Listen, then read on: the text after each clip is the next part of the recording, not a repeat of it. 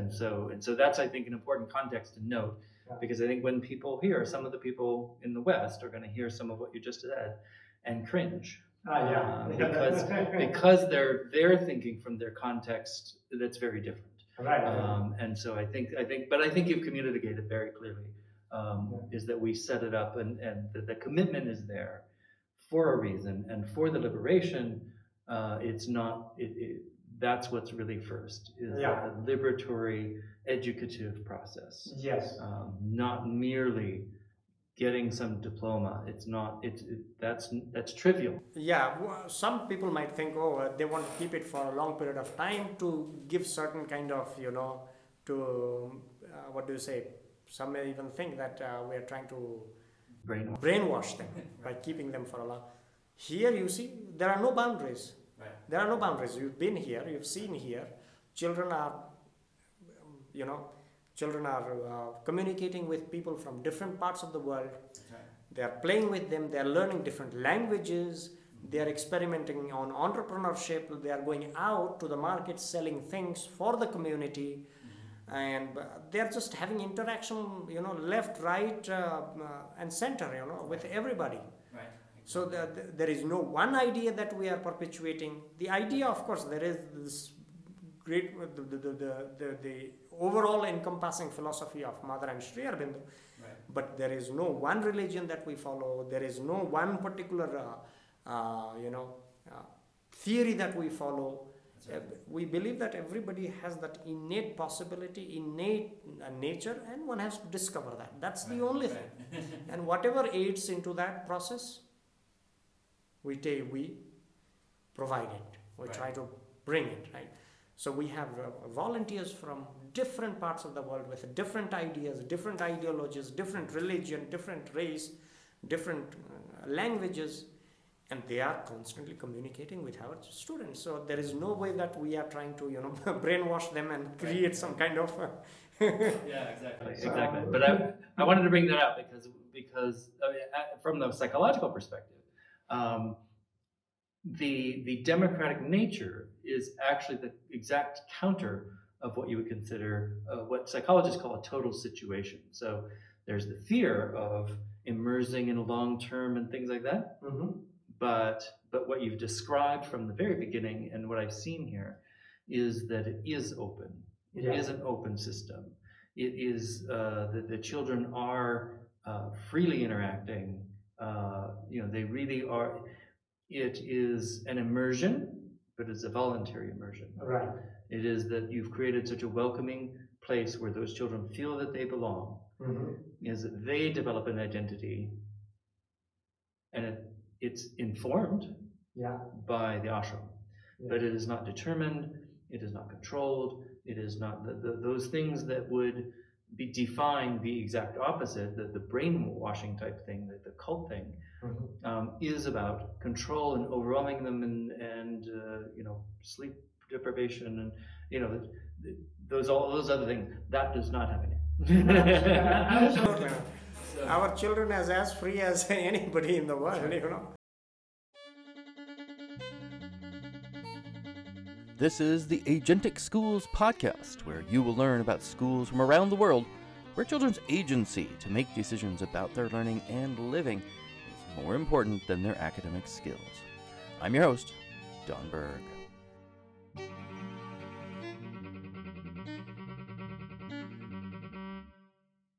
Hello and welcome to the Agentic Schools podcast. I'm here with someone I know as Veda, um, but I'm sure you have a much more name, more of a name than that. So um, I'm going to have you go ahead, and, and we're at the um, Sri Aurobindo Yoga Mandir uh, ashram, and and within that, you are the principal of the school here.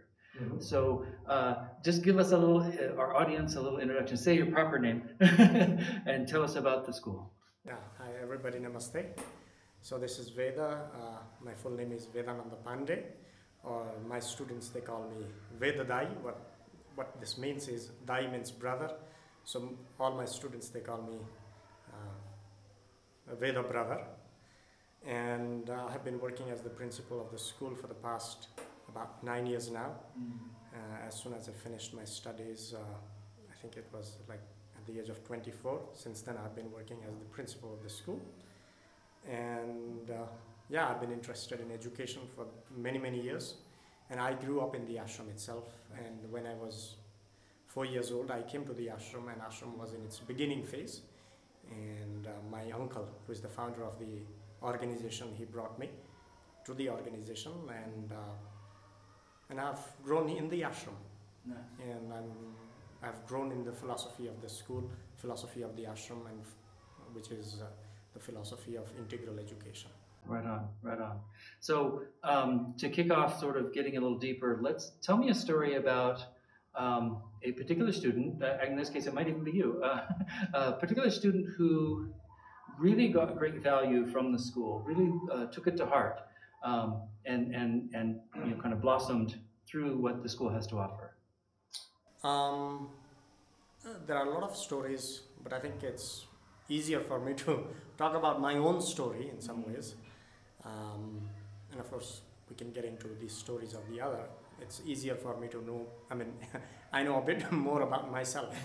so yeah, I mean, uh, uh, I grew up in the ashram environment, and initially the ashram was not a school. It didn't have a school as such. So we had very, you know, open kind of schooling where we studied different languages, we studied uh, a little bit of mathematics, science, but most of the times we were playing in nature, you know, helping uh, uh, the ashram grow and uh, helping each other. And from the beginning itself, the idea was uh, that human life has infinite possibilities. This is the idea with which we grew, and this is what we tried to explore uh, from the beginning itself. So, if you want to check your limit, you always have to push it, right, in some ways, consciously. So, that conscious pushing has always driven me to explore my own possibilities. And uh, Sri Aurobindo's philosophy is based on the philosophy of integral education. What Sri Aurobindo says is that human being is not only the physical body, it's not only the vital part of uh, it doesn't only have vital dimension. Vital means the energy, the desires, all that, you know, emotions and so on. And not only the mental aspect, but it has the other dimensions which is yet to explore and is uh, now we are at the right time where we need to explore the psychic and spiritual dimension. So for that, uh, I think ashram has given me that environment where, uh, you know, uh, one is directly or indirectly made to explore that unseen dimension of human human life through different, uh, uh, you know, uh, different activities, different, in, uh, you know, inclination or different way of ways of thinking about life. So, um, from right from young age, I've uh, uh, always engaged in taking responsibilities, becoming a conscious human being, becoming conscious of our own emotions, our own desires, and carefully channelizing our life in a direction, uh, a, a direction that is filled with intentions, right? Hmm. We live a life which is, uh, uh, yes, we, we act very spontaneously, but at the same time, that spontaneity is not real spontaneity. It is born out of desires, hmm. born out of the pressure of the society. We feel that it's spontaneous, but to be able to listen to oneself, one has to clear out all the coverings that we have gathered hmm. throughout our life, right? From our past life, we believe in past life as well, Right. And also the present life. And uh, so, in that sense, from the beginning, from young age itself, taking responsibilities, uh, developing that uh, true nature of human life, to be able to love somebody despite differences, despite despite disagreements, all that has really led me to really, you know, accept everybody, even though they are different. And after finishing my eighth grade here, I mean, uh, uh, I, I was admitted to a nearby school. We, we, we used to walk uh, down the paddy fields. Now it's not anymore there, it's covered with the concrete buildings. Uh, we attended a very simple school because ashram was not, you know, financially in a sound state. And then after that, I got the opportunity to study uh, uh, further my school education in the town, uh, which was also kind of you know, they provided us free education there. And then after that, I got scholarship to study in India. I spent about uh, three, four years studying mathematics and science, uh, physics in India in one of the best institutions on scholarship given by Indian government. And then from there, I got to travel to Germany to further my studies. And after that, I decided to return immediately rather than get into job life and so on Mhm. because I was uh, that that drive to serve, that drive to take care of others, and the ashram was there in me, and I felt that ashram needed someone to take care of the education, someone to take care of the future generation because uh, the school uh, that uh, my uncle had started, it really needed uh, that kind of push. So I, I, I enjoyed returning back and I started dedicating my life Right on. and I'm happy. Yeah, that's important. um, so, so one of the things that, that is really, um, you know, we've been, we've been, you hosted our IDEC, thank you very much. and, and, and one of the, the key phrases that's on, on all the big posters and things is, uh, Sri Aurobindo said, um, you know, true, uh, true, uh, true teaching, yeah, yeah. first principle of true teaching is that nothing can be taught. That's right. That's right. And and so hosting an IDEC seems really that that seemed like an a, a, an ideal saying. You know, I was like, wow, you guys really nailed it. Um, right. so tell me about the the how the ashram school um, had kind of how does it handle the democratic aspect? Like it, you've hosted it, you're, you're you're part of it, and yet you have your your teachings, your foundational teachings, are about sort of the the the humility that a teacher must have Mhm. uh, in approaching a student. So, so tell me about how uh, how that fits with Nepali, you know, uh, schooling. you know, how to compare. Um, and so, tell me about kind of how the democratic process works here. Well, uh, I think uh, our approach to democratic learning uh, it focuses on the on the freedom that lies within each of us, hmm. and that is very very important, right? You may develop a system that supports democratic learning, hmm. but actually the teacher has to develop that attitude from within. He has to truly believe that the seeking of freedom is the ultimate, and you cannot find freedom because you develop a system. Of course, systems are important, but at the same time, you see, as a teacher, uh, I teach many subjects. Uh, I love teaching. I spend a lot of time with the students. And what I've felt is that when a teacher assumes a position and, and starts to think that, okay, he is someone who is imparting knowledge, that's where the problem lies. The thing is, it's not about you teaching, it's about you growing. It's absolutely, you know, that's the fundamental idea where the teaching Sri Aurobindo's philosophy rests on. Yeah. You are not serving someone, you are serving yourself.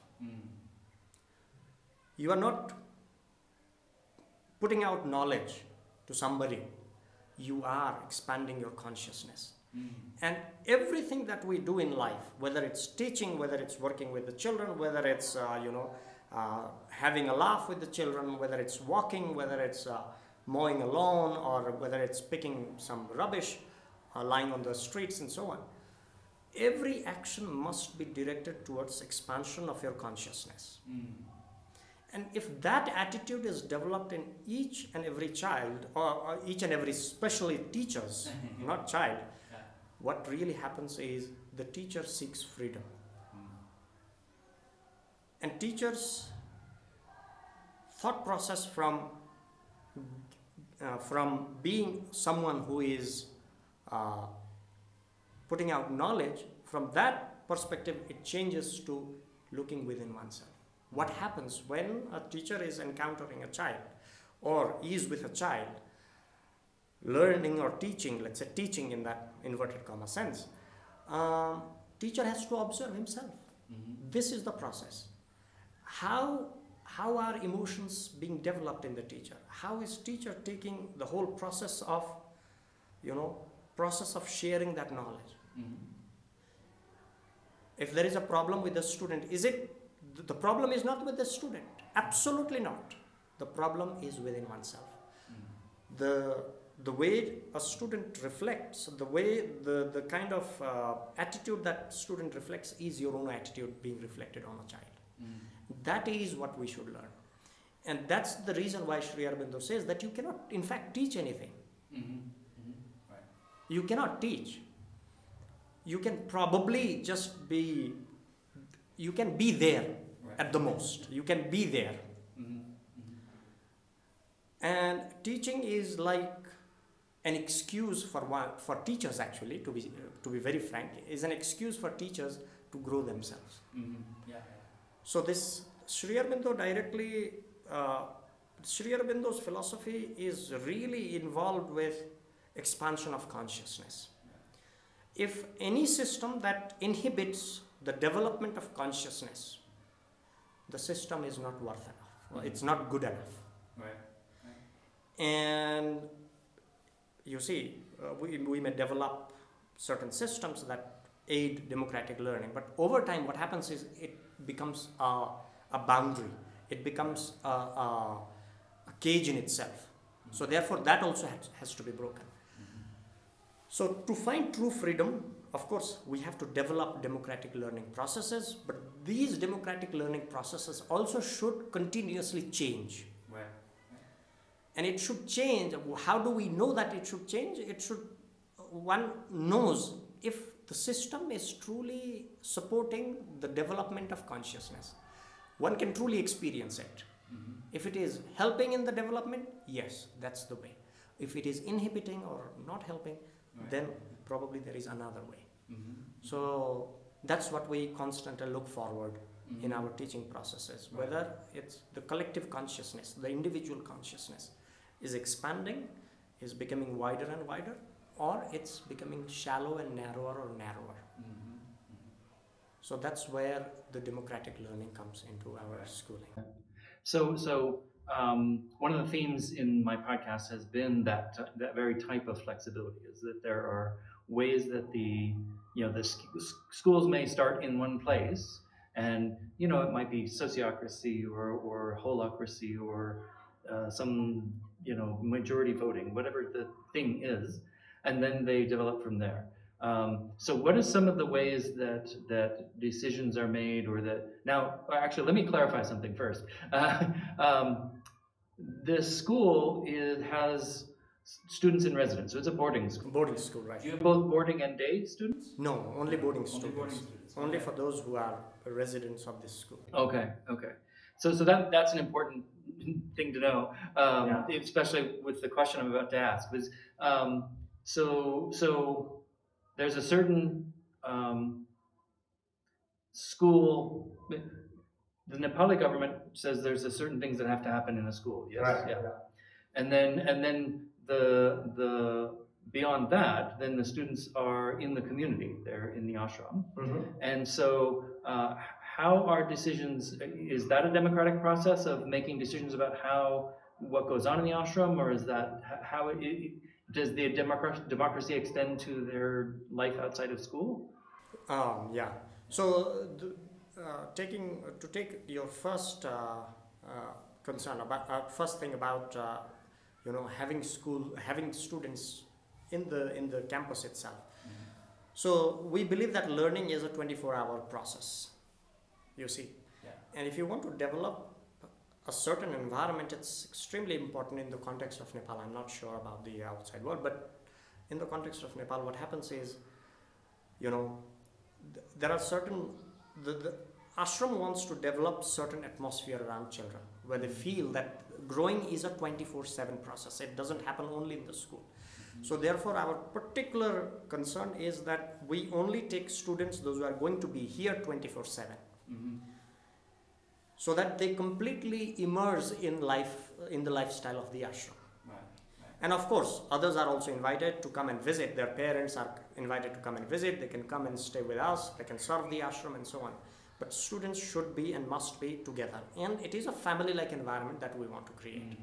It's not like there are hierarchies and so on and so forth. It's not like school in conventional sense where there are teachers professors you should listen to them.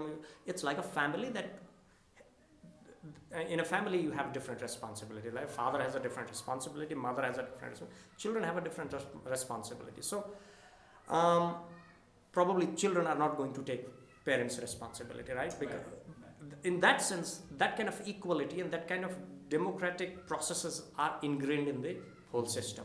Right. so like i said they call me veddai and uh, the founder uh, they call him mama. Mama means uncle. Mm. so it's like living together 24 7 even if you look into their uh, you know uh, accommodation the kind of accommodation they are all there's a mixed group. Mm-hmm. A child is living with other few students who are of different age groups so they will act like guardians Yeah. while they are uh, in the room you see. Mm-hmm. so this this is extremely important for us.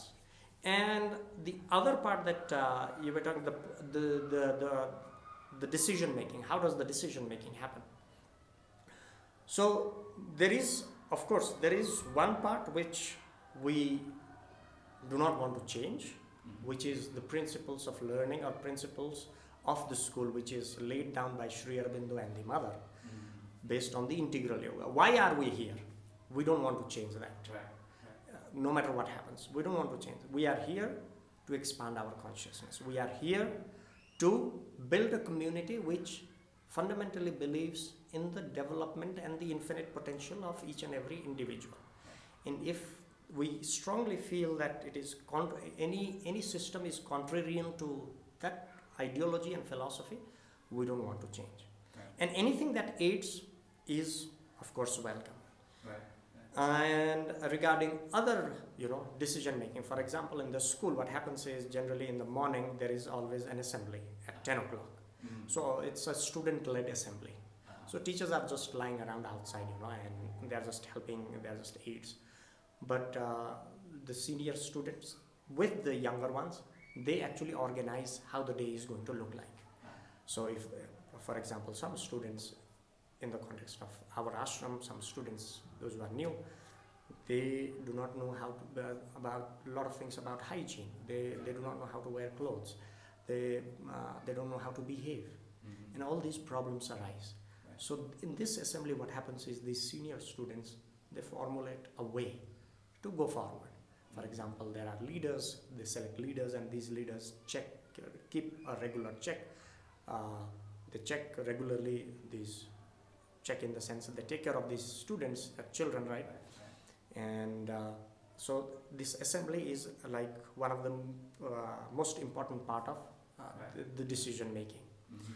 and on fridays especially if there are if there are problems that have occurred throughout the week what happens is we sit together we discuss about it how why when how, you know Mhm. all those things can be discussed there and um, if students themselves come up with a solution it's implemented without having to consult with the teachers it Yeah. goes along but there are certain aspects that uh, we need to also be part Mhm. and uh, and the other the ashram life also has this democratic Mhm. processes where in the evening we are all we all gather together in the meditation hall for meditation. Ah, so during the meditation hall everybody has the right to say what they want to say. If there is an issue if there is a problem if they want to do something and then if people agree with it we go ahead with that. Mhm. so uh, you see, the thing is, uh, the democratic process in the ashram is is not like a written uh, uh, document or a written way or a, a very well crafted way. It's a very spontaneous way where there are you know where there is no hierarchy and everybody. uh, It's a fluid uh, kind of hierarchy. Mhm. Mhm. Every child has someone with whom they feel comfortable Right. and that they share with that individual and that person approaches somebody else and there is no certain path to reach you know to make the information reach to a particular place Mhm. Mhm. so anybody can come to me anybody can go to somebody else anybody can go to the founder it's Right. all the doors are always open Mhm. and we can go to somebody it's uh, it's like that so Right, right. Uh, just So, so the, the adults have been in the ashram has long been around longer than the school, And so the adults basically developed a community process, a way of living together, holding the ideals and the ideology. And then the school came along. Right. um, and No, so- actually, it happened simultaneously, more or less simultaneously. Okay. Because in the beginning, we didn't have adults. Oh, really? I mean, Only founder was the adult, and along with them, we, we were children. Oh, I see. I didn't know that. And that's how he passed, right? Uh, in some ways, he translated those ideals into the system. Ah. Oh, neat. Okay. And we, we grew up in those in that system and uh, abiding by those uh, ideals. Right, right. We- so the point still holds. The, the point I was making is just that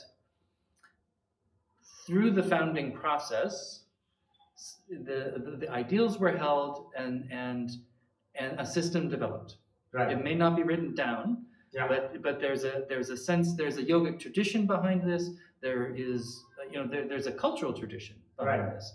And so these children are not showing up and, you know, not knowing what to do entirely. Mhm. They may not know hygiene, they may not know how to behave in this one or, you know, but there are expectations and there's a cultural support for those things. This is Right. one of the things I find is that um, the, the schools that have been successful for, for any length of time find some culturally embedded way of doing their school. Mhm. Uh, At Summerhill, it was, you know, one thing, at Sudbury, it was another, and here it's a, to- it's a different one Right. right? So, but but you found a way to to express Nepali culture, to hold sacred the the values that your founder brought, Right. um, and now you you've simply grown in that Mhm. and have come back to uh, continue Right. the work. Yeah, that's great. I love that. That's very, very important also, you see, because what happens is uh, human being comes with certain knowledge. This is the ancient uh, philosophy or experiences that uh, we have learned, we've come to know that the sages and the saints of the past, they have said that human being is not an empty slate. right. One may believe that it's a child is an empty slate, but child also brings certain uh, knowledge or imprints or impressions from the past life. And if we do not rely on the good imprints that each individual brings from the past life, you cannot possibly create a strong foundation on which the child grows. Exactly. You see, in the sense identity, you see, we talk about identity, and identity is important, right? To feel that you belong to something, to, to, to have that to have that innate nature nourished Yes. is very very important like rose rose is a rose right Yeah. you cannot say oh i want to grow lotus out of rose Mm-hmm. and that's why you know in the school we are completely embedded in in, in nepali culture. And nepali tradition the spiritual aspect of nepal. But at the same time we have something new in the sense that we do not want to stick to the superstitions to the rituals Right. that that binds human being to accept something new that is coming. Mm, mm-hmm. You see Sri Aurobindo always says that if you want to get something new you have to empty yourself you have to find you have to make some part which is where you can actually you know something if it's not if if the bowl is completely filled no new thing can come. So hold on to the best of what you have from the uh, uh, from the past but also keep some part that is empty to hold on to some new consciousness that is going to down, dawn upon you Right. so that's why we have yoga, meditation, you know, uh, we have karma yoga, we call it as karma yoga, that is service, service to the divine. Mm-hmm. The concept is to serve, not to make something better, mm-hmm. not to, not because your ego is going to be satisfied because you help somebody, but to clean yourself. Mm-hmm. To see in each and everything that there is supreme consciousness residing. The inner truth that is that holds everything together. To understand that, you have to continuously engage yourself in service without any expectation. That's very very important. So this this is like the crux of uh, of the philosophy of the cultural aspect that uh, uh, that ashram imbibes or ashram goes forward. Yeah, yeah. Um, so, so I, I, I, can uh, say that that at least in science of psychology, we have also realized that no child is a blank slate. That was a bad idea. um, and so, and so, the, it, it's an interesting confluence. Is that once again, science is validating some ancient wisdom um, in its way. Um, uh, so that's I, I, like that. Um, so, so And and to add on to that, what I would like to say is, yes, no child is a blank slate, but it doesn't mean that the child has to be clutched with the past impressions. Also, that's also very important. And Sri Aurobindo says that it is the dawn of the consciousness. If if we work within ourselves, what happens is the new consciousness or the expansion of consciousness can clean away all the you know the impressions the the, the, the horrible impressions in some ways that we've carried. So we we are in some ways free in that sense. We are free in that sense. Right. but the work must be done. Right, right, right. So, um, yeah, so, so the, the, you can see it in, in sort of the idea of generational trauma. Is a, a way of thinking about that. And then saying, you, you know, the, the, the way the brain works is it, it, it holds that to some degree, Mm-hmm. but we can also heal from that. Right, Um, exactly. So, so the flexibility of the brain, it never ends. Um, and so there's always the possibility, the Mm-hmm. potentiality to, to move beyond whatever that trauma was. Right. Whether it was this lifetime or oppressed. Right. Um, uh, so yeah, yeah. And- Um, and, and mostly i think it's important that we understand that it's not about suppression of of the trauma That's right. It's about, uh, how do I say? It's about, uh, you know, it's like when there's darkness, if you bring a light, a candle, darkness just evades away. Right. Right. And, and, and I, I think one way of saying it is that rather than suppressing a trauma, what you're doing is developing a new relationship to it. Right. It's like you, you don't deny the past. What you do is you acknowledge the past. Mm-hmm. And, and the personal work is what is my relation to that? The personal work is, oh, am I, you know, angry about that? Am I holding anger? Am I expressing anger? Right. Or any of them? It, it could be any of the emotions. Um, but then, what do, what relationship do I need to have with that in order to be nurturing and nurtured and and and be uh, a fully, you know, to, to be more fully connected to? Because because the the problem with trauma is just that it takes you out of the present. That it takes Right. it, it it destroys your relationship to the present. Mm-hmm.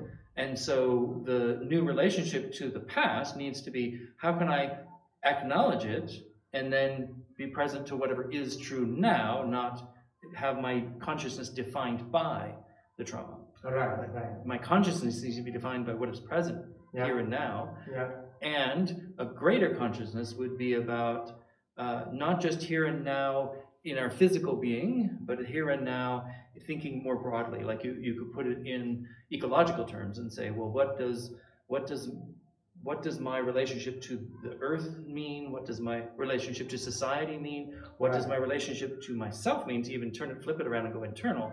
What do I need to be to care for my myself? Mm-hmm. Um, but it can go either way. Right. And then the, the but consciousness is not just the the chatter in the mind. Right. you know, Yeah, yeah, it's yeah. it's both something deeper inside, but also much more expanded outside. Right. That's that's that's precisely. Uh, uh, I, I'm, I mean, I get it. Yeah. That's that's like what Sri Aurobindo also tries to uh, talk about. How you know the the the point is that that we get stuck with the trauma of the past because somehow we identify ourselves and we confine ourselves and define ourselves through those lenses Right. right?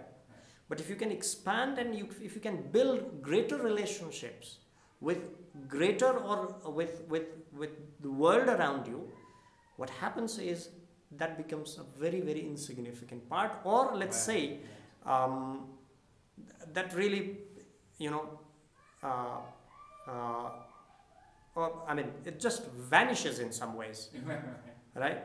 so it's it's like you become uh, uh, uh, your your individuality becomes more and more universal universal. Right. So so so one of the things that that I like to talk about when about schools is not just the school itself, but its relation to the greater context. Um, and so I'm curious because uh, what is your relationship to the Nepali government in terms of in terms of curriculum and things like that? Are they do they inspect the school? Do they re- like how closely do they man like are you beholden to them in terms of your curriculum or things like that? Is there So yes, I mean Nepali government at the moment doesn't want us to, you know, have our own curriculums, have our own way of doing things. They have uh, they define even the dates for the exams, and suggest us many many things in that sense. And of course, uh, every child must appear for national exams. So and we have to provide detailed documentation about the child in what year he is, what subject he is taking, and uh, whether he has passed the exam, he or she, and all that we have to provide as a data. And uh, regarding, of course, out of the school we have certain amount of freedom. We can teach them, or we can uh, we can create an environment where child grows in a different way. But at the same time, we have to make sure that it fulfills the demand of the government. Right. So that's why, for example, in class 10, we have to uh, we have to have eight subjects. And all the compulsory subjects like mathematics, science, English, all of these subjects must be taught, and the students must pass if they want to go further in their yeah, you know further in their schooling or university or a, or for job and so on. And uh, there is a regular inspection about how the child is doing and uh, what kind of uh, whether we have uh, uh, whether we are following the, the, the methodology that the government has uh, defined Right. and uh, we have to regularly attend their meetings and so on Yeah. but we try to you know give them a bit of a challenge as well by, by uh, saying that there is an alternative Yeah. Mhm. it's not uh, the government way is the highway or uh, is not the only way Yeah. but then uh, it's pretty hard at the moment because we do not have many you know alternative schools so we tried initially what happened a few years back what we did was we wanted to include some other curriculum. Uh, we wanted to mix up a few things because they have these different school types that the government has defined. One is the one is like this uh, gurukula which which is uh, a little bit more about uh, you know Sanskrit and uh, the ancient uh, you know uh, schooling method and the other one is modern one which includes science mathematics and so on we wanted to have mixture of both Mhm.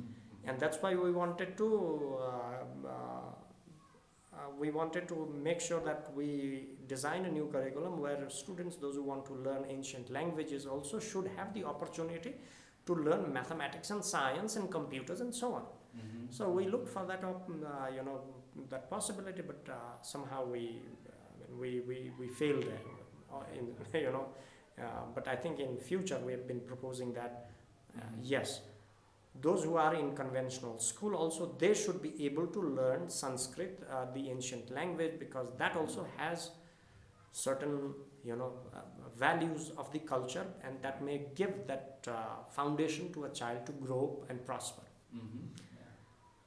But then uh, um, it's pretty hard uh, to find an alternate like in the IDEC also we we had a, a politician here Right. Right. uh, I mean, one of the politicians, uh, he was uh, very much into, okay, we need world class, world class. It was all about world class, you see. Ah. What about Nepal class? What about Mhm. our culture class, right? And uh, this mindset is a bit of a challenge at the moment. Yeah. So, Yeah, I mean, th- this is just one example of the same challenge occurs everywhere. Everywhere, right. Uh, but some places it's just more challenging than others. Like, I mean, your your context is particularly challenging, challenging mainly because you seem to be the only alternative. you know, the only, you know, democratic, you know, there's, you don't have, uh, I mean, I, I actually, it's interesting because I've seen as we're driving through town, and we're doing our touristing thing and, and I'll see vans that say, you know, Montessori and, but they seem to be, you know, primary level or, or medium level Yeah. pre-K. So, so it's, that's like in the US, there's very little higher level, you know, higher levels of Montessori. Um, they exist, but they're just few and far between. Initially, actually, the school was not registered. But then we couldn't have children without registration. We had to register. right. We didn't want to have exams. Mm-hmm. And government was always asking about report cards. Yeah. what to do. Yeah, yeah. And then we slowly started exams. And then government provided us with a document that first terminal examination, we have to submit how much marks they have gotten. Second terminal examination, third terminal examination. Yeah, And I mean, what to do?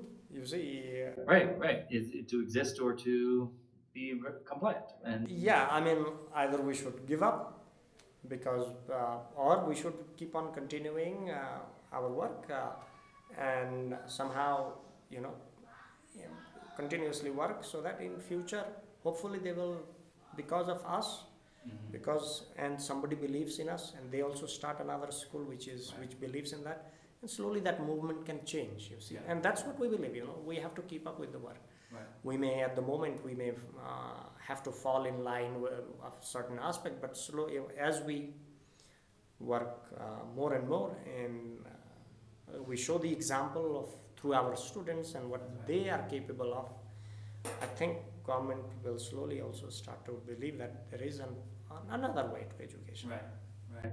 yeah, yeah. And I think that that, you know that's a bit of what my work is focused on is is how do we bridge those gaps between kind of the alternative world and and the mainstream and say okay what is a language that perhaps could translate over and you know how can we pull lessons from something that looks so different uh, but still have a common language because the human beings are common to both uh, Right. the psychology well look at this we invited a lot of educators actually to Mhm, come and mhm. be part of IDEC Right, right, uh, educators and also the government officials right.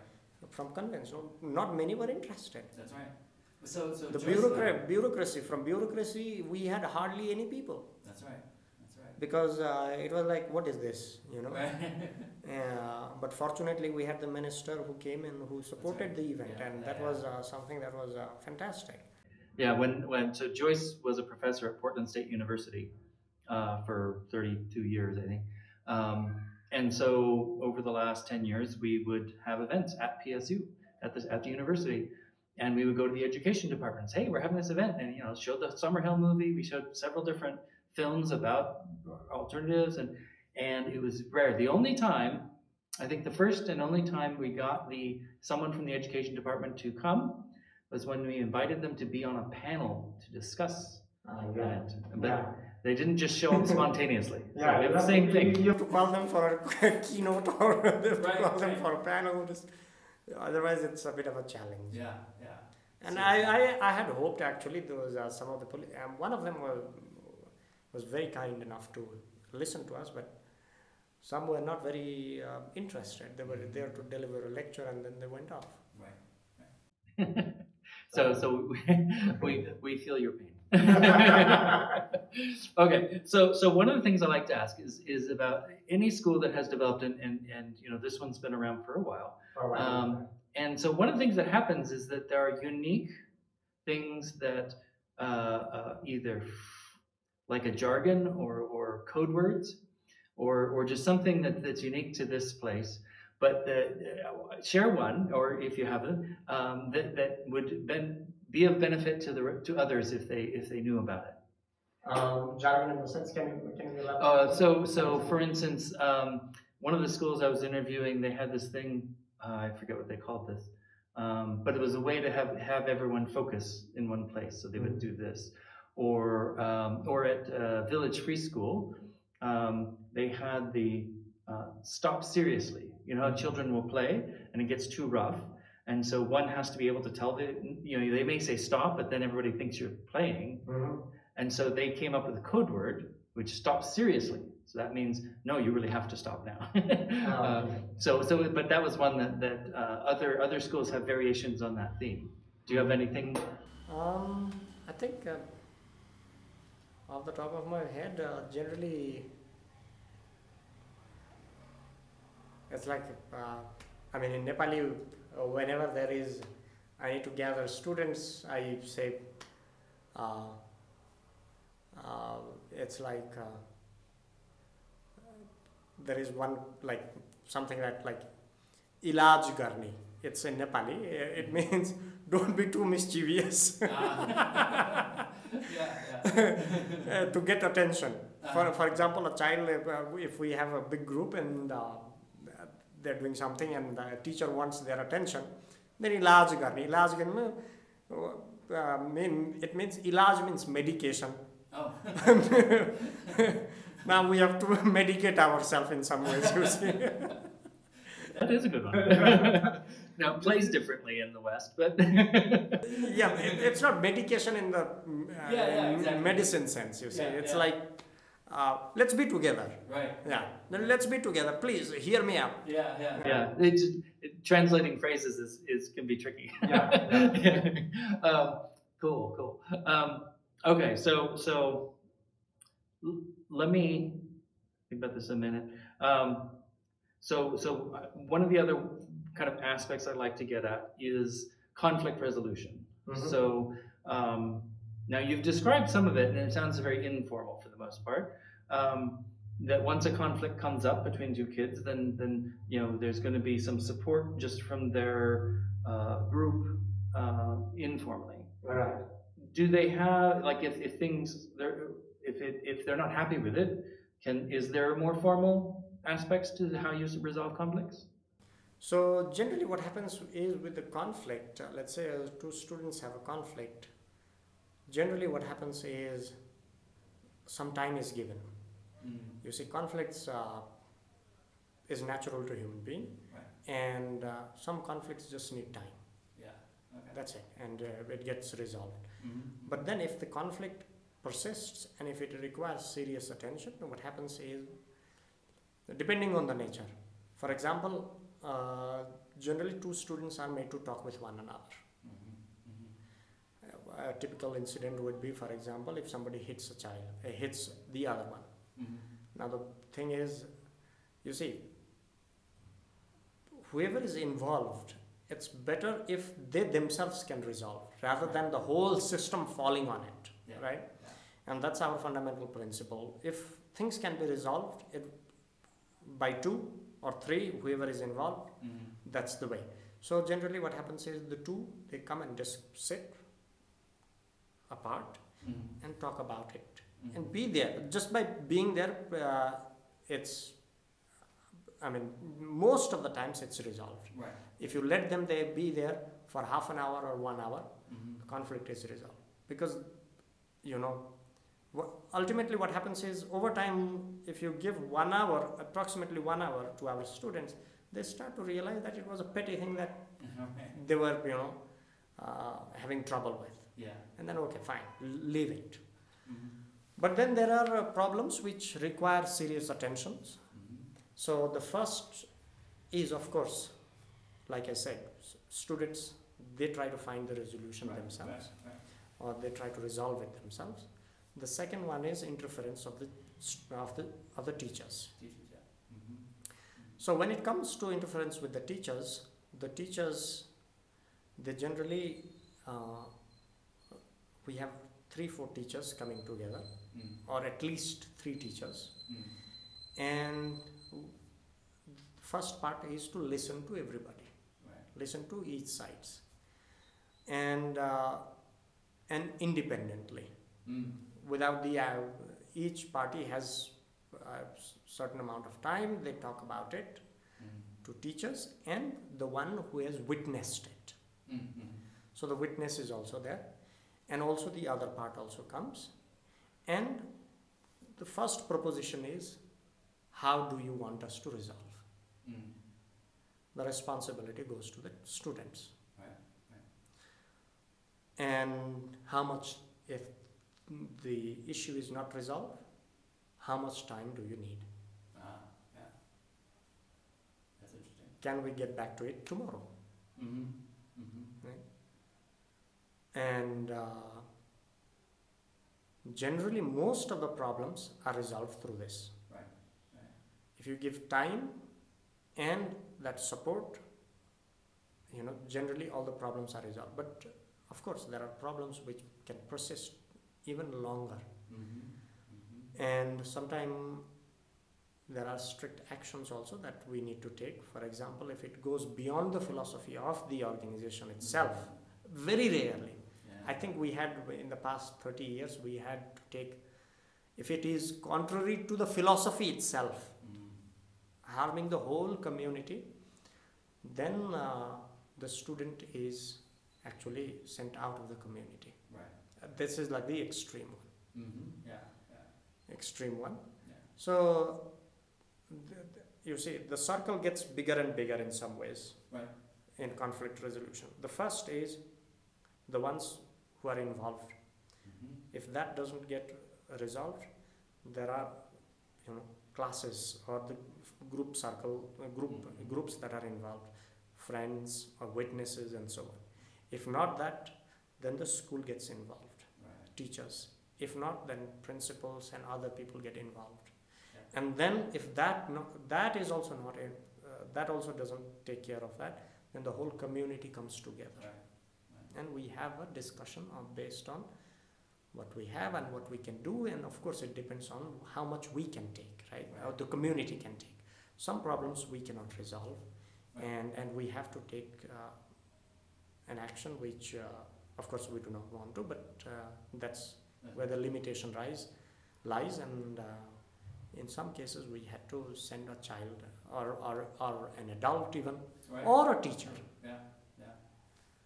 This is not the right place uh, so please uh, help us by going out And I think that's an important thing to note because um, that part of the reason my first season has been really focused on schools that are well established is because uh, an aspect of what I like to bring to the democratic education community in particular is to emphasize that there is an importance to the social structure that is provided. Is some people think of democratic schools as unstructured, and that's in, to me incorrect.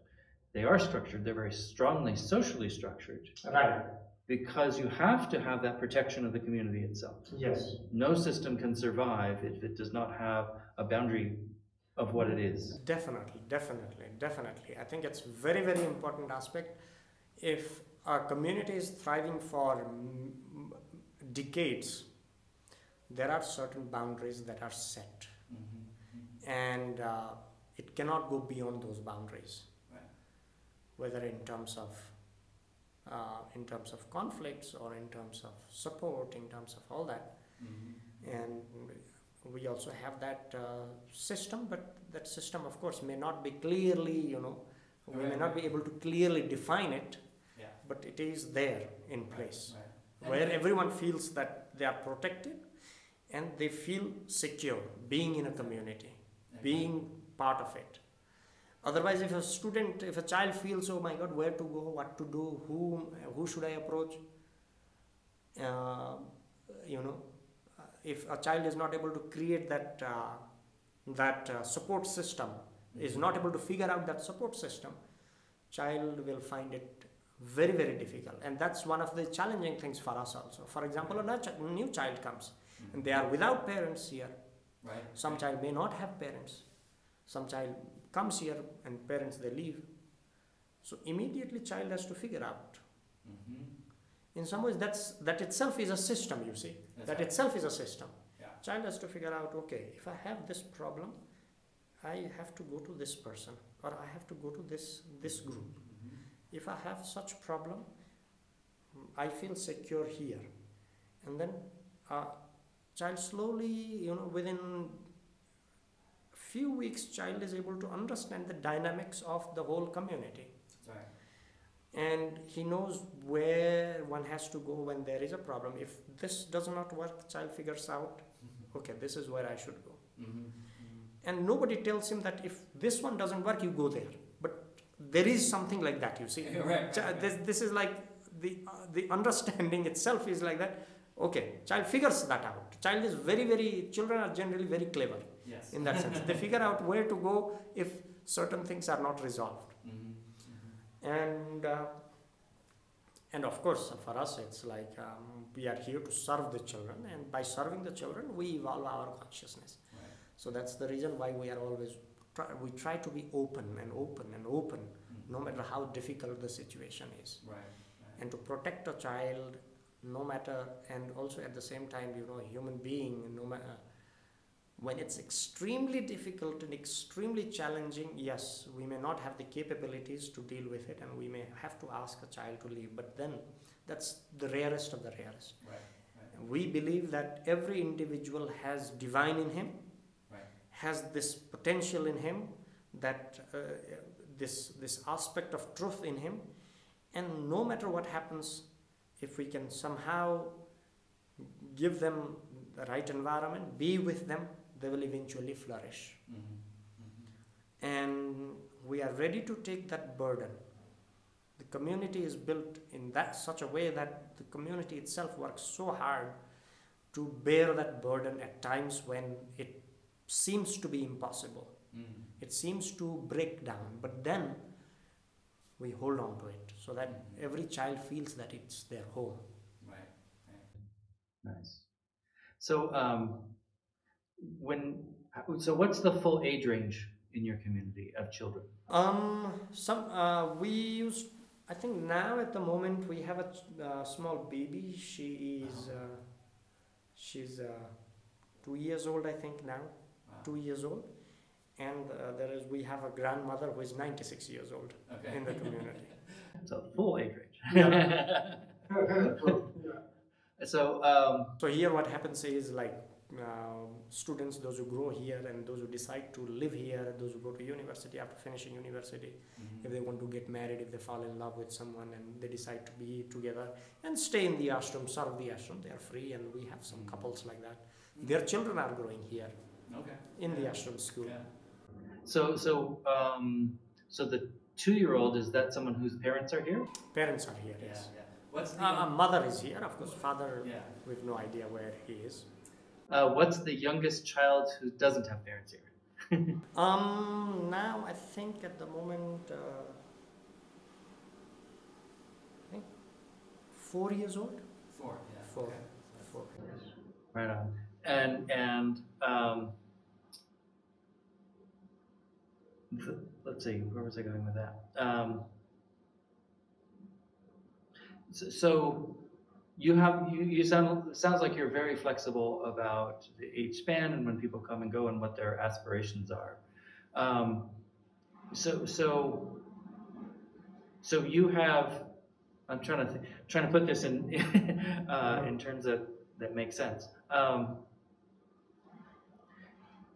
when you look at so the ashram has been like you have kids who've gone on are they- they're they're your school goes does it go all the way to like 12th grade or whatever your end of Um, regular s- you know like uh, do, do the kids go all the way through 18 in terms of attending school here Uh, yes, most of the school, mo- almost all the students they go till the 18. I mean, till they finish their schooling. Yeah. Uh, some students after 10th grade they opt for uh, skill development.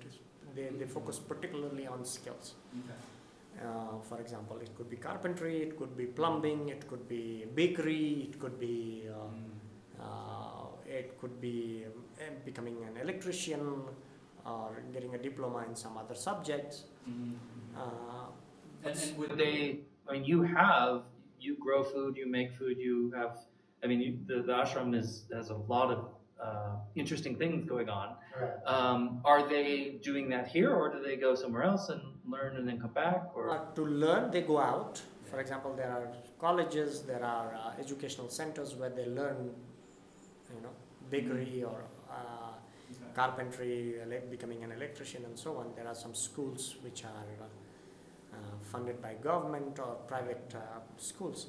They learn from there, and of course, we have a huge space and uh, uh, that opportunity for them to experiment Right. and learn, So and also teach up a lot the the next generation. Mm. Yeah. Right. Now, actually, we have uh, pretty much we are equipped with, with uh, for example, if somebody wants to learn bakery, we have a well-established bakery and Right. bakers. They can learn from them. Right.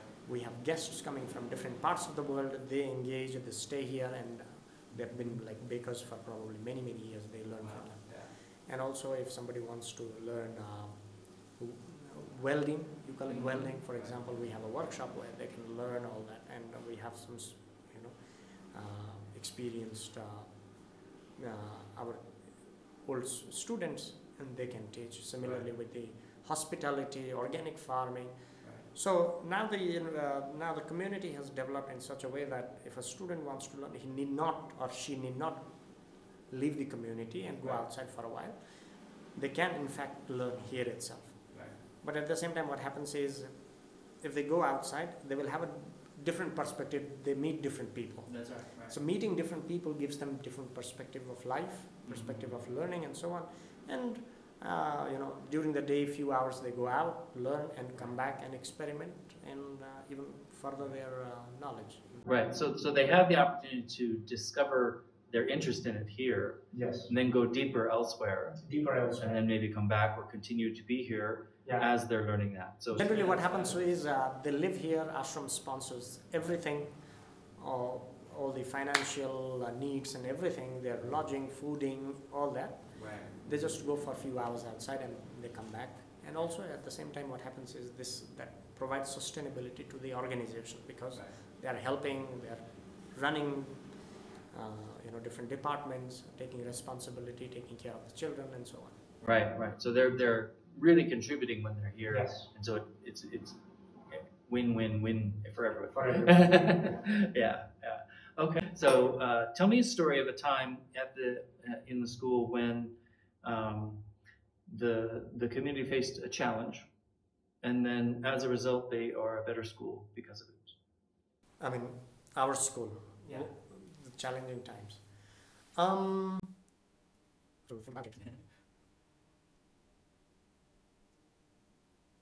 Second.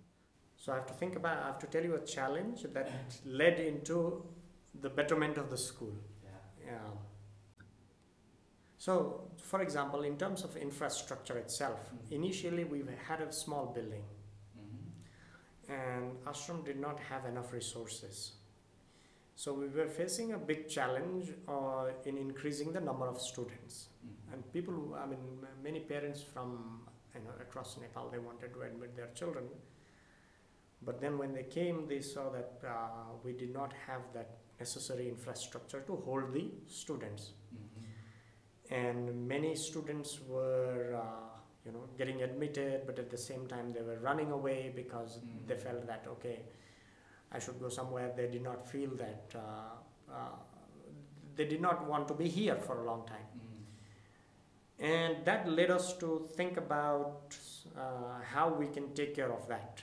Right? We wanted to have students for a long period of time, and that's the idea, you know, in the ashram, if the students are here for at least, I mean, uh, 10, 12, 13 years, that really gives them the whole perspective of the philosophy, of the ideals, and they become really empowered. And then when they return back to their villages, they can truly change the village or the, the, the uh, they can contribute to the society rather than fall in the trap of the society where they've come from Yeah. Yeah. so this was a big challenge many students they were living here for five four five years and then again okay maybe i should not continue they were thinking like that and then going out so fortunately what this this led us is that uh, someone came and saw this uh, situation here that we did not have enough infrastructure and uh, they proposed that we could actually ask the indian government to build a, a school building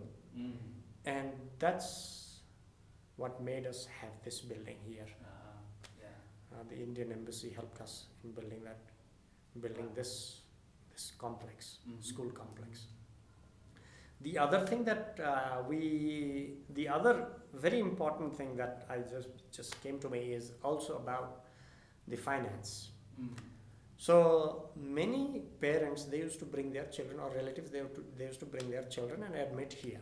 Mm-hmm. And after two, three months or four, five months, when uh, uh, I mean, they used to come and take the child away from the ashram. Mm-hmm. So this was a big challenge for us because you have certain investments that you make once you admit a child. For example, you have to buy books, you have to buy, buy clothes, you have to take care of them, you have to provide space, you have to organize all that. And for example, like uh, even three, four years, taking a child away from the ashram after three, four years is a big burden on us. Big burden in the sense not because of finance, but because the child has come at the age of six and he has lived here till the age of nine and then goes back to the village without education and then goes uh, you know uh, uh, there and again becomes a drug addict and uh, become, falls into this uh, trap of you know of, of uh, social discrimination and all that so this it doesn't serve you see Right. so what we did is uh, we changed that okay if you want to admit a child you have to deposit certain amount of money Mm. let's say uh, 50000 rupees. Initially it was just 6000 rupees and then we increased it and then what that made is that okay if you, once they put certain amount of money parents or relatives they started to the whole thing changed actually Mm. now they have to think twice before taking away the child Yeah. it's not because we wanted to take, have money from them Right. it's just that we wanted to make sure that the parents who are really willing to put their child in a proper place or in our place are committed in some ways so that commitment came Yes. by introducing you see a certain amount of commitment financial commitment from the parents and one time payment you know Right. one time uh, uh, what do you say it's like uh, Like an admission fee or. yes Mhm. so one time deposit would um, that changed the whole thing and Mm. uh, we generally when we uh, uh, talk to parents or relatives about admitting a child what happen what we do is we want the child to at least finish schooling Mm. Mhm. in the ashram or at least after their after their their 10th grade they at least complete some kind of skill or they they, they develop that and Mhm. finish and then they have they can take or they want whatever they want to do because they are mature enough in some ways to take decision. And um and that they don't fall into you know what the society demands of them or what their parents demand of them they're they have they're equipped to live freely Yes. some kind of freedom is there at least because you know uh, when there is no financial freedom when there is no capability skills and so on you have to fall into uh, you know sometimes you have to do horrible things that you don't want to do Right. And in that aspect uh, you know that introducing a certain rule of course these rules are not always applicable for example for a child who does not have parents or relatives at all Right. Right. so nothing is asked from them but Right. if they have parents they have to show minimum amount of commitment through either by staying here Mhm. Mhm. one of the parents should stay here Uh-huh. or they have to deposit certain amount of. Certain amount. Yeah. So that way, you know, child stays here and uh, grows here and lives here for a longer period of time, Mhm. and that accomplishes in some ways helps us to accomplish the mission of the ashram, and child also builds that ability, capability to bear the challenge of the society. Mhm. Mhm. Yeah, yeah, and that's actually a theme that I've seen in some other ones as well. Is that the, um, it is a challenge to ensure that you're not just some experiment. Right. That that you're you're committed, and you want people who are committing, children who are committed, parents who are committed, if if parents are available. You know that that, that is something that's it's a challenge everywhere. Uh, Yeah. Uh, In some ways, you can say that we are committed to some kind of result. mhm. some kind of result. It's not like you have to be like this, Right. but we don't want children uh, growing out of the ashram to fall into this, you know, uh, the, the- I mean, fall into this uh, uh, the the the pressure or the the the uh, what do you say? They fall into the what the society puts on them or the families puts on them, right? Mhm. Mhm. So to take care of that, uh, we need to give them some tools. We need to make sure that they have those tools to take care of their basic needs Right. once they come out of the organization because because of poverty people may have to do horrible things and we don't want that from we don't want to uh, uh, we don't want our children to fall into that Right. situation You're committed to a liberatory liberation right rather than simply passing time or, or Right. you know. Right. that, that's very very we are very strict Yeah. Uh, this is one of the most strictest rules that we um, uh, that we are very much uh, straightforward with the parents or the relatives. Right. Right. You cannot take your, if you want to admit a child, you cannot take your child before they finish their education, Mm-hmm. before they finish their 18th or 20th year in the Right. ashram. Right. And after that, Right. yes, Yeah, yeah. And I think that's, that's really important to acknowledge the context in which that's true. yes, Uh, yeah. Is that, that this is Nepal.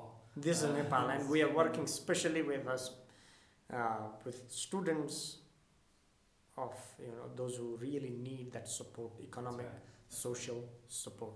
That's right. That's right. So, so this is um, a, a special school in that sense, and that its mission and it serves a certain segment of the population, segment of Nepali society. Um, it's not uh, kids from the rich classes coming in and trying it out.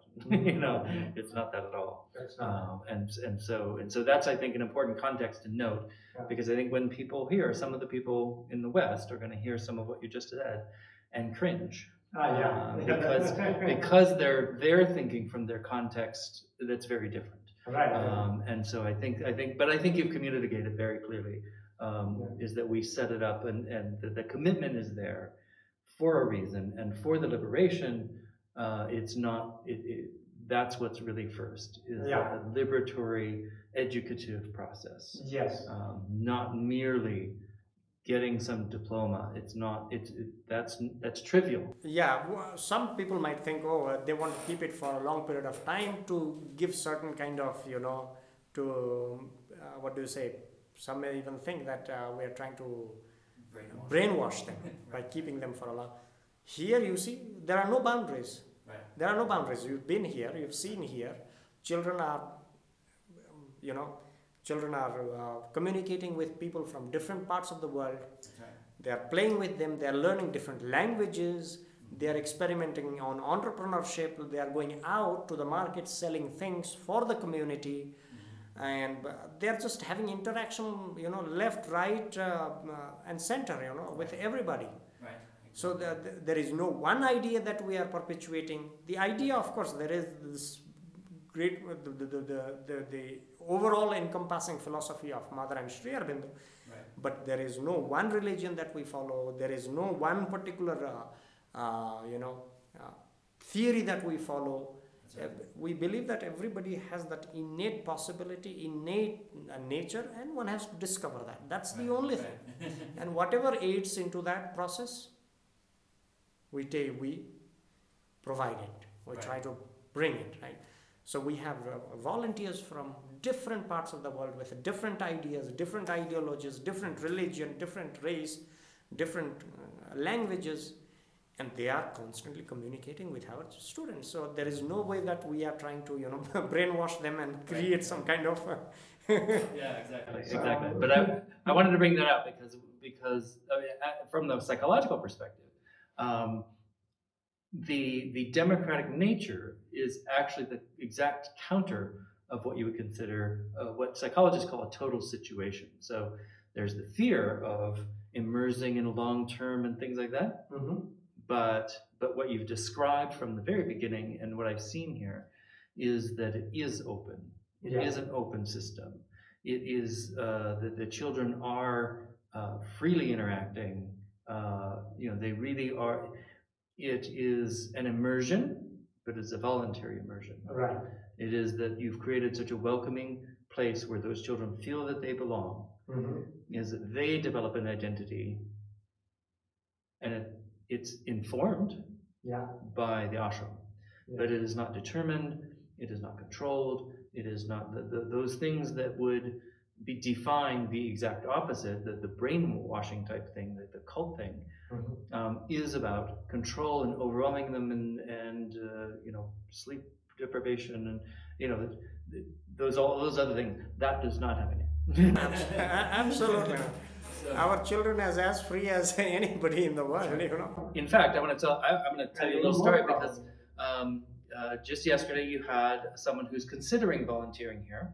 Uh, she arrived from France. Um, and she was uh, coming. She's a teacher in France, but she's a main, you know, very much a mainstream school. And so when she showed up within one day, so I we met her in the morning because she was uh, come arriving as we were leaving in the same vehicle, and and we said hi. And then we met her at dinner, and she was amazed. She was amazed that the children were free. They didn't they didn't take direction. They didn't need direction. Uh, we we talked uh, for a while because it was really interesting because here's somebody from the mainstream and they within one day she understood that these kids were really operating in a fundamentally different way because they they were free You're right. and they knew what to do and when to you know they, they knew things Yeah. and she was challenged because she's not sure she's needed here because she's thinking in traditional teaching Traditional terms. Oh, I will go there, and what kind of responsibility? What I'm going to do? How am I going to play the role in? That doesn't happen here. You see, Exactly. kids know what they are supposed to do, and you have to also discover what you are supposed to do or what right. your role. You see, That's right. so it's not like okay, there is a vacancy here, and then we put somebody.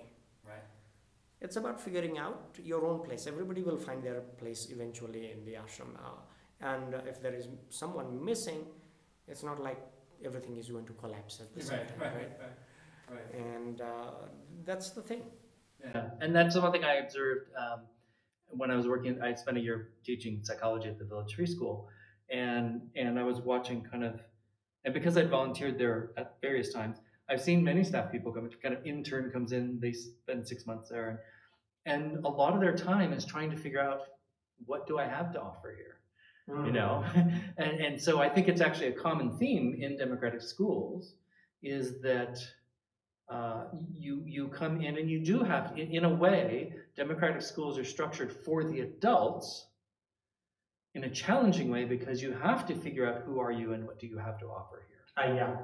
you know it's not you're an expert and you get to do this No. yeah. you know now now it's not that that doesn't exist because like i said Yes. i came in i offered psychology and, and i got to teach it for a year Mm-hmm. but that was because the kids asked for it and I happened to be available to offer it. Right. Right. And so that was and, and that was after, you know, being in that community for a long time in volunteering in other ways.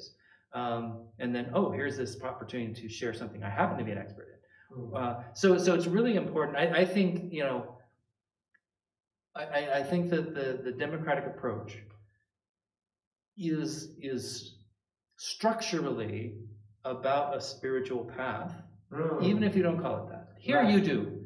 Here we do. Here we do. Whether you name it or not, I think there is a fundamental difference because, I mean, I have come across, I mean, some volunteers here and uh, they come here and find it very, I mean, confused in some ways. Yeah. Veda, what, what should I do? Or, uh, I mean, uh, I mean, some, nobody is interested or some, some, I mean, I don't find my place here and so on Mm-hmm. and uh, in few days they find out that there is always a space for everybody right? it's just that you have to open yourself in some ways right Right. you have to be willing to listen to or willing to see through many things right and sometimes you may end up working with only one student. But if you are expecting that everybody is going to all there will be a system that will be created and then uh, you will be slotted in a particular place particular time period particular time frame particular curriculum particular subject matter particular questions particular answers and particular questions that are going to come to the uh, exams and finally delivering that through result and so on. It doesn't happen here. Right. Right. right? It's about how much it's like you have to in some ways it's an experiment on yourself as well and you may have to you may have you you need to have that plasticity within you Mhm. as a volunteer to adapt Yeah. to the situation of a, a democratic school right in a democratic school you might you may you may not immediately find what you can do but if you are open enough if you are plastic enough you will find out eventually like Right. something beautiful that you can offer Mm-hmm. Wonderful. Actually, let's call it good there. Yeah. Uh, thank, you you so so much. Um, I really appreciate it. And um, oh, in before we finish up completely, uh, tell our audience uh, where can they find out more information. so if you want to know more about uh, our organization you can visit our webpage www.auronepal.org and uh, a-u-r-o-n-e-p-a-l dot o-r-g that's our organization website. And you can write an email to me. That's uh, uh, a-u-r-o-v-e-d-a auroveda at gmail.com if you want to know more about the school more about our philosophy more about what we do and the activities that we run for our students and globally also because we run various different uh, programs like yoga meditation uh, what is integral education philosophy all that can be found out. And you can also subscribe to our uh, uh, substack also. We have a substack newsletter as well that we have recently introduced. So yeah everybody is invited to come and join us here. Yeah. like don has come and uh, hopefully he has liked it Yes, very much. uh, And I, I also want to put in a plug for uh, Auro Nepal's uh, your travel services. Is yes uh, that we have been lovely, uh, had lovely guides, and we have been well supported in our travels with with the whole crew. That, that Yes, yes. Our students, ex-students, now they're adults. They're supporting the organization by running uh, travel and trek as well. Yeah. Uh, that's where our students explore entrepreneurship and all that, to tourism and all that. So if you are planning to come to Nepal, you can, you know, just let us know. Write an email, and uh, we'll organize your travel here. exactly, exactly. So We have a beautiful hotel where you can stay, hostels. Uh, so this is a community uh, for a lifetime, you know. Uh, Yes. It's a family, and once you are connected, it's always there for you. Yes. perfect. Thank you very much. Thank you so much.